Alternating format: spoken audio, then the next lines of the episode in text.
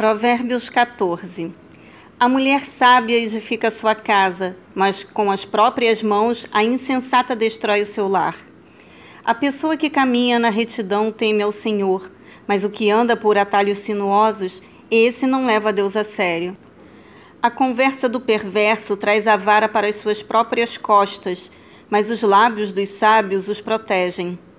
Não havendo bois, o celeiro fica vazio, mas por intermédio da força bovina vem a grande colheita. A testemunha verdadeira não usa de ardis, mas a falsa transborda em mentiras. O escarnecedor busca sabedoria e nada encontra. Entretanto, o conhecimento chega facilmente ao coração daquele que possui discernimento.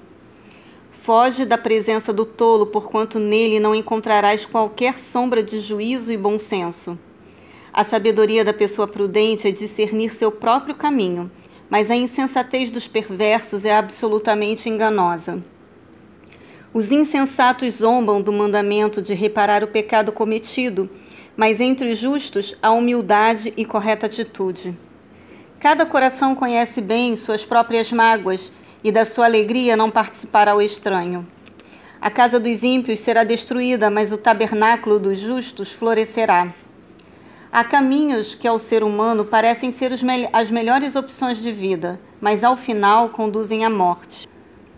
Mesmo no riso, a alma pode sofrer e a euforia pode acabar em tristeza. Os infiéis receberão devido pagamento por sua conduta, mas o homem bom será regiamente recompensado. O incauto acredita em toda a informação que recebe, mas o homem prudente observa bem onde pisa. O sábio teme o Senhor e evita o mal, mas o tolo age com impetuosidade sem refletir. A pessoa que se ira muito rapidamente faz loucuras, e o homem que vive tramando ciladas é odiado. Os incautos herdam a insensatez, mas o conhecimento é a coroa dos prudentes. Os maus haverão de se humilhar diante dos homens de bem. Os perversos suplicarão misericórdia às portas da justiça. Os pobres são evitados até por seus próprios vizinhos, mas inúmeros são os amigos dos ricos. Quem despreza o próximo comete pecado, mas bem-aventurado é quem trata com bondade todos os necessitados. Acaso não é certo que pecam os que tramam mal? Mas os que planejam o bem encontram amor e lealdade.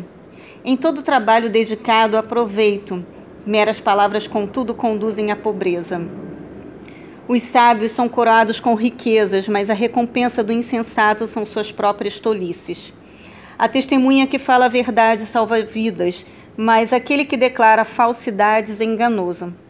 Aquele que teme ao Senhor é abençoado com todo amparo e segurança, força e refúgio também para seus filhos. O temor do Senhor é fonte de vida e é capaz de nos afastar das ciladas da morte. Na multidão das pessoas que governa está a glória do rei. Sem o povo, o príncipe não é nada. A pessoa que se mantém calma dá prova de grande sabedoria, mas o precipitado revela publicamente sua falta de juízo. A paz de espírito é saúde para o corpo, mas a inveja corrói como câncer. Oprimir o povo é ultrajar o seu Criador, mas tratar com bondade o pobre é honrar a Deus. Por meio da sua própria malignidade, o perverso é derrubado.